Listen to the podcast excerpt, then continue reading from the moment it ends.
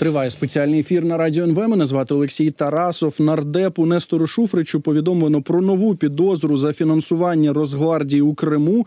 Служба безпеки України спільно з офісом генерального прокурора і ДБР зібрала нові докази антиукраїнської діяльності Шуфрича, який вже підозрюється у державній зраді. За даними слідства, фігурант налагодив схему фінансування російських окупаційних угруповань у тимчасово захопленому Криму. Зокрема, як стверджує СБУ, Шуфрич Шуфрич платив гроші Росгвардії за воєнізовану охорону своєї елітної нерухомості на території півострова. Лише за три місяці 2016 року підконтрольна йому компанія сплатила окупантам за ці послуги понад півмільйона російських рублів. І тут я маю нагадати, що наші колеги з проєкту схеми Радіо Свобода ще у лютому 22-го року опублікували своє розслідування про те, що Шуфрич та його сім'я мають майно в Криму, що воно зареєстровано за законами Російської Федерації.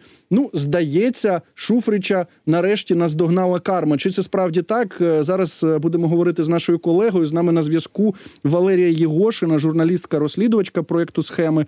Е, пані Валерія, вітаю вас в ефірі. Слава Україні! Вітаю, героям слава. Е, Пам'ятаємо, що лютий 22-го року, приблизно за тиждень е, до широкомасштабного російського вторгнення, ви опублікували розслідування про майно Шуфрича в тимчасово окупованому Криму. Е, Можете оновити трошечки інформацію для наших для нашої аудиторії, слухачів та глядачів, що ви там знайшли? Так, звісно, я навіть вчора оновлювала для себе цю інформацію, актуалізувала, бо мені було цікаво, чи служба безпеки України скористалась даними нашого розслідування е, щодо цього будинку. Дійсно, 17 лютого ми випустили це було останнє розслідування схем перед повномасштабним вторгненням. Воно стосувалося того, що родина народного депутата від нині забороненої ОПЗЖ Нестора Шуфрича у 2019 році зареєструвала свій елітний маєток та територію під ним і навколо нього у селищі Сімеїс на південному березі Криму за е, російськими законами. А тоді ми виявили, що перше придбання Воно сталося у 2013 році, та вже після анексії, оточення Шуфрича вони розширювали свої володіння, і таким чином у власності його сім'ї і відповідно його самого, бо він, зрештою, в коментарі нам не заперечив, що це його нерухомість по сусідству з паном Медведчуком.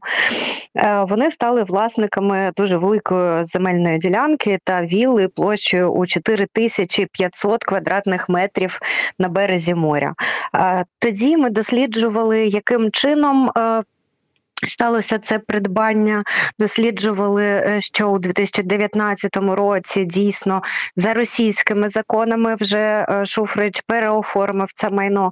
І також ми дослідили, що вже після анексії, якщо не помиляюсь, у 2017-му вони е, от докупали дуже через такі хитрі схеми, але вже виключно за російським законодавством. Ще там літні будиночки, альтанки. Тобто, ви маєте розуміти, що ця вілла це такий великий береговий комплекс, да, який складається там з кількох ділянок, кількох об'єктів нерухомості, будиночків і цієї от масштабної величезної вілли. Якщо я розумію, у Шуфрича не було ніяких сумнівів, що це це окей, нормально е, фінансувати російську російську, російську державу за російськими законами купувати щось в українському Криму. Е, як він вам коментував е, ваше розслідування? Ми дійсно е, звернулися до нього за коментарями, і він нас здивував насправді своїми відповіді. Ми, бо він, е, як я вже сказала, він не заперечив, що його родина володіє нерухомістю в окупованому нині Криму. Проте конкретно докладно про реєстрацію, ось ці реєстраційні дії, е, виключно в російській юридичній площині, конкретно він говорити не захотів. Що він сказав? Він сказав, що це нібито дозволено українським законодавством. творчеством, от перереєстровувати майно згідно російської юрисдикції. Е, після цієї його відповіді ми окремо звернулись до правознавців і офіційних представників е, профільних органів державної влади ще раз за роз'ясненням, е, що Шуфрич мав на увазі, і нам всі надали відповідь про те, що вони не розуміють про що йдеться. Нема такого, щоб українське законодавство дозволяло сплачувати там податки в російський бюджет або Е, діяти, виконувати якісь юридичні дії виключно в російській юридичній площині. Е, проте пан Шуфрич вважав, що він е, нічого не порушує. Ну нагадаю, що це законодавець, так людина, яка вже декілька каденцій перебуває у Верховній Раді. Востаннє переобрався, як ви вже сказали, від забороненої нині партії ОПЗЖ. Тобто, ну от людина таким чином, просто на як це може, е, ну так, типу, ем, не маючи ніяких сумнівів, таким чином пояснювати свої дії журналістам-розслідувачам. Я так розумію, що все-таки через те, що е, от е, ваше розслідування було опубліковане буквально за тиждень до початку широкомасштабної війни з Росією. Ви не дочекалися до, до, до того, щоб правоохоронні органи відреагували. Так, дійсно, минуло там буквально кілька днів і почалось повномасштабне вторгнення. Я думаю, що всі пам'ятають ту обстановку, яка була на самому початку. Е, але ми мали деякий імпакт. Ми вважаємо це також імпактом. Якщо пам'ятаєте легендарну бійку в телеефірі, яка сталася буквально наступного дня. Юрій Бутусов, на одному з... так проти Нестора так. Шуфрича. Так. Так, вони якраз обговорювали це розслідування, і тут сталася ця бійка. Тобто, вчора ми в редакції обговорювали е, impact чи не impact, і одна з колег пригадала ось цю бійку, сказала, що перший impact у нас був ще тоді. А вчора вже офіційне слідство розповіло про цей будинок і також поділилися тим, що вони самі накопали. Це власне ось цей факт про те, що оточення Шуфрича платило за охорону російській воєнізованій Росгвардії. Тобто, е, подивившись, ну я я так розумію, у вас все таки немає доступу до матеріалів слідства, але подивившись е, навіть е, ну от на те офіційне повідомлення СБУ, ви можете сказати, що. Ну, в тому числі було використане те, що зробили ви з вашими колегами, в сенсі оце розслідування щодо майна Шуфрича в тимчасово окупованому Криму. Так, звісно, я почитала всі три офіційних повідомлення від СБУ, від ДБР та від Офісу Генерального прокурора. Е, по суті, вони переповідають наше розслідування лютого 22-го року. Е, проте я ще раз зауважую, що вони додали про те, що той факт, який ми не досліджували, про те, що е, для охорони цієї вілли е, була найнята Росгвардія. Проте саме таке тіло цього повідомлення про те, яким чином Шуфрич скуповував, е, як він все це переоформлював, як відбувалися всі ці угоди. Я впізнала все те, що ми розповідали в лютому 22-го. Я думаю, що це дуже приємно бачити так, коли робота, яку ви провели з колегами, що вона таким чином відгукується, що нарешті все це перетворюється так, от е, в кримінальну справу щодо Нестора Шуфрича. Е, я так розумію, ну хочете ви того чи не хочете, хотіли чи не хотіли. Шуфрич певним чином став як це вашим персонажем, за яким ви спостерігали, так е, що з ним відбувалося протягом, скажімо, повномасштабної великої війни. І ми бачили, що він здається досить комфортно себе почував. Щось там він фотографував на блокпості. Його за це затримали. Також стали мемами оці фотографії, де він з зав'язаними очима в якійсь кімнаті. Е, що ви бачили? А що Шуфрич взагалі? Як він пересувався? Як він жив? Можливо, ви, ви слідкували? Ну насправді ми за ним е, не так щільно спостерігали. Проте я дійсно пам'ятаю ту ситуацію, коли десь в одному з телеграм-каналів хтось написав про те, що в Києві затримано Шуфрича. Тоді ми з колегами почали обдзвонювати всю київську тероборону і запитувати, де Шуфрич, чи чи Шуфрич у вас, чи ні. Е, І так ми знайшли зрештою хлопців, які затримали тоді Шуфрича. Е, Ми попросили їх це довести. Вони нам надіслали просто його ці фотографії. Е, де він зв'язаний із заклеєними очима. Е, от тоді ми також це публікували, що Шуфрич там щось. Е, ну вони стверджували, що він щось фотографував. Зрештою, його відпустили. Потім там він втрапляв е, ще в декілька якихось ситуацій, проте якби все було в нього в порядку до того, як у вересні, здається, да, 23-го року вересні, вже вересні. Суд. Суд уперше обрав йому запобіжний захід. Він отримав е, першу підозру у державній зраді. От зараз маємо вже другу підозру. Е, Так, так, 15 вересня саме в суді його затримали, одяг- одягли на нього кайдан, кайданки, так е, відправили в СІЗО е, без можливості внести заставу. Е, Ну, захисники Шуфрича подавали апеляцію. Я так розумію, що апеляція не спрацювала. Ну таким чином, як е, сподівався пан Шуфрич. Але ми пам'ятаємо, що були коментарі, ну такі скептичні, в тому числі від юристів, які спостерігали за цією справою, в сенсі за цим звинуваченням у держзраді. Пам'ятаємо, що були обшуки в будинку е, самого Шуфрича. Ну там знайшли якусь е, радянські, якісь там костюми, якусь форму, якісь там медалі. І були коментарі. Слухайте, ну якщо це єдине на що покладається слідство, так то можна звинуватити кого завгодно, якихось там колекціонерів і так далі. І Шуфрич зав- завжди може сказати, що та я колекціоную, я ж не є прихильником російської держави чи там е, радянської спадщини. Але от зараз, коли є оце звинувачення про фінансування Росгвардії, як ви гадаєте, наскільки підвищуються шанси того, що ну справедливе покарання все таки знайде е, депутата від колишньої ОПЗЖ? Я думаю, що насправді шанси тут вже максимально підвищуються, бо е, перепрошую, але в мене є ще один такий незакритий гештальт. Це пан Наумов, який був бригадним генералом від СБУ. І я знаю, що там справа, е, яку в- якої в якій він фігурував по державній зраді, вона по суті теж ґрунтувалася. Мені не зрозуміло на чому. Бо насправді, якщо пам'ятаєте історію з Наумовим, то там е, президент Зеленський казав, що він зрадник. Потім е, широко розповсюджувалася інформація про те, що от ведеться розслідування по державній зраді. Але коли ми, як журналісти-розслідувачі, почали вже запитувати офіційні органи, так що саме ви розслідуєте, які саме у вас докази, е, ми зрозуміли, що можливо ця справа. Так би мовити, шита білими нитками, да? оскільки є якась політична воля, є воля це зробити, а проте немає якихось конкретних фактів. Е, я проводжу тут аналогію з тим, що ви говорите стосовно пана Шуфрича. Чесно сказати, я не знаю на чому ґрунтується ось ця перша підозра по державній зраді. Проте, якщо там це георгіївські стрічки, так звані, і якась радянська символіка, то це виглядає не так е, доказово, як вже конкретні дії з конкретним визнанням російської юрисдикції, конкретним фінансуванням російської влади, тобто все це, що пов'язано з цим будинком, воно мені виглядає більш перспективним і більш конкретним.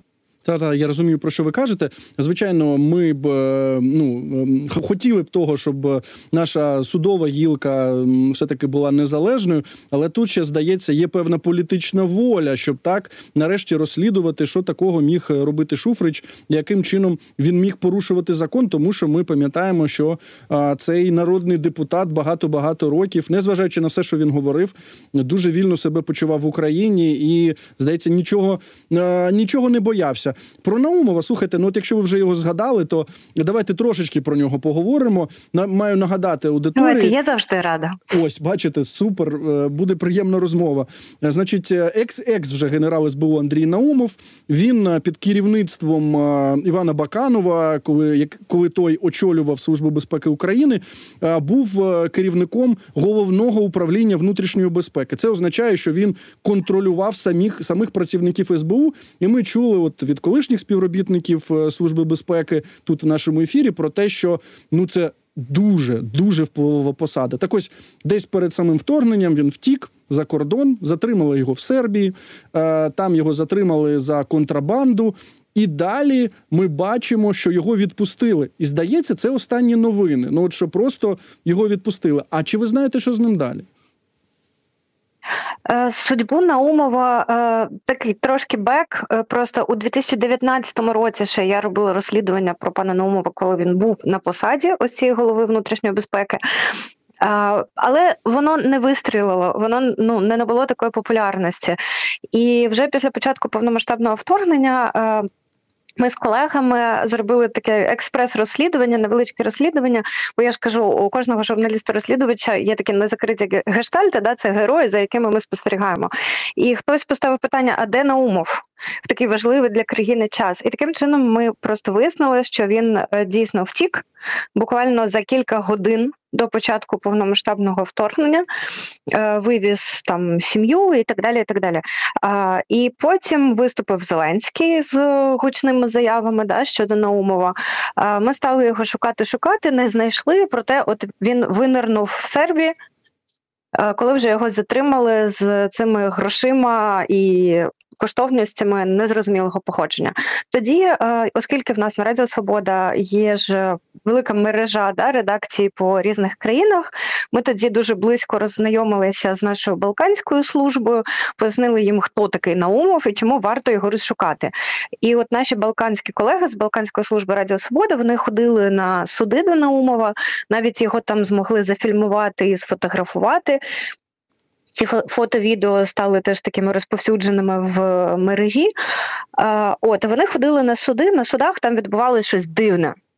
Бо насправді там було кілька судових засідань, е, вони такі заплутані, переплетені один з одним, бо одне, е, одна судова справа вона стосувалася власне екстрадиції Наумова в Україну, і Сербія відмовила зрештою кілька разів тобто в першій інстанції та в апеляції Україні в екстрадиції Наумова, бо е, Україна. Е, Мені здається, з того, що я бачила по документах, можливо, не до кінця правильно артикулювала і довела власне цей факт державної зради, в якому звинувачували Наумова.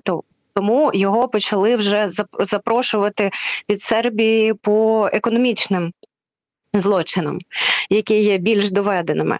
А друга справа власне стосувалася ось е, цієї, нібито контрабанди. Е, того, що його з незадекларованими коштовностями затримали, і там суд е, присудив йому один рік ув'язнення, проте Наумов знаходився в сербському СІЗО більше року, і таким чином, після судового засідання, він вийшов. Тобто тепер нам доведеться знову шукати, де Наумов.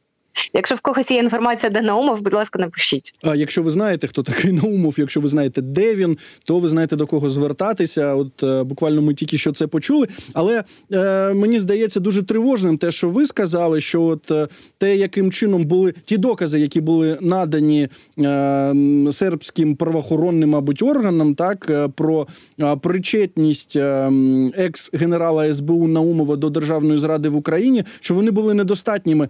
І тут питання питання, звичайно, головне в тому, чи погано е, попрацювали наші правоохоронці, чи можливо була політична воля, щоб Наумова в Україну не передавали, які підозри підозри е, вам вважаються більш вирогідними. Я насправді хочу сказати про третю силу. Це те, е, це політичні настрої в самій Сербії. Тобто також треба обов'язково зважати на те, що там є деякий відсоток, е, будемо відверті проросійськи налаштованих е, громадян, чиновників і високопосадовців. Тобто, мені здається, що тут зіграло просто е, комбо з цих всіх причин. Можливо, ми десь не додовели, що нам треба видати на умови.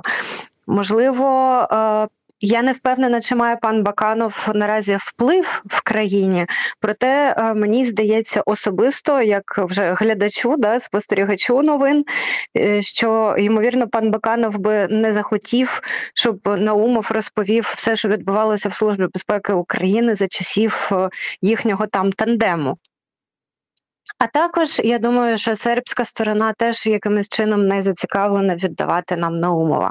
Е, плюс четвертий пункт е, це також з області фантастики, да, але можливо сербський суд врахував доводи е, Андрія Наумова в суді, оскільки наші балканські колеги з Радіо Свобода, які ходили за нашим проханням на всі ці судові засідання, вони багато разів чули, як захист Наумова розповідав в залі судових засідань про те, що він дуже боїться боїться повертатися в Україну, бо його там вб'ють. Тобто, можливо, суд пристав і на його аргументи, але в будь-якому разі я вважаю, щось з цих чотирьох пунктів спрацювало. Ну, ми не знаємо, де і сам пан Баканов. Ну, не маємо такої офіційної інформації, що вже говорити про його колишнього підопічного Андрія Наумова. Пані Валерія, я вам дуже дякую за цю розмову. Валерія Єгошина, журналістка, розслідувачка проекту схеми від Радіо Свобода, була з нами на зв'язку. Маю нагадати, що Служба безпеки України, офіс генпрокурора та ДБР повідомили про те, що зібрали зібрали нові докази антиукраїнської діяльності народного депутата Нестора Шуфрича. Він наразі перебуває в СІЗО, підозрюється у державній зраді. Але, от е, за даними слідства, Шуфрич налагодив схему фінансування російських окупаційних угруповань е, на території тимчасово захопленого Криму. Е, Зокрема, як стверджує слідство, Шуфрич платив гроші Росгвардії за воєнізовану охорону своєї елітної нерухомості на території півострова. Ну і от те, що ми тільки що обговорювали з нашою колегою, що буквально за тиждень до повномасштабного російського вторгнення проект схеми опублікував своє розслідування, і там вони навели докази, що дійсно Шуфрич та його сім'я мають таку елітну нерухомість е, в Криму, е, оформили її за російськими законами. Більше того, Шуфрич це е, журналістам підтвердив і сказав, що тут все законно, так можна. Здається, все таки дійсно нарешті Нестора Шуфрича наздоганяє карма. Далі у нас будуть новини. Після новин мої колеги продовжать цей ефір.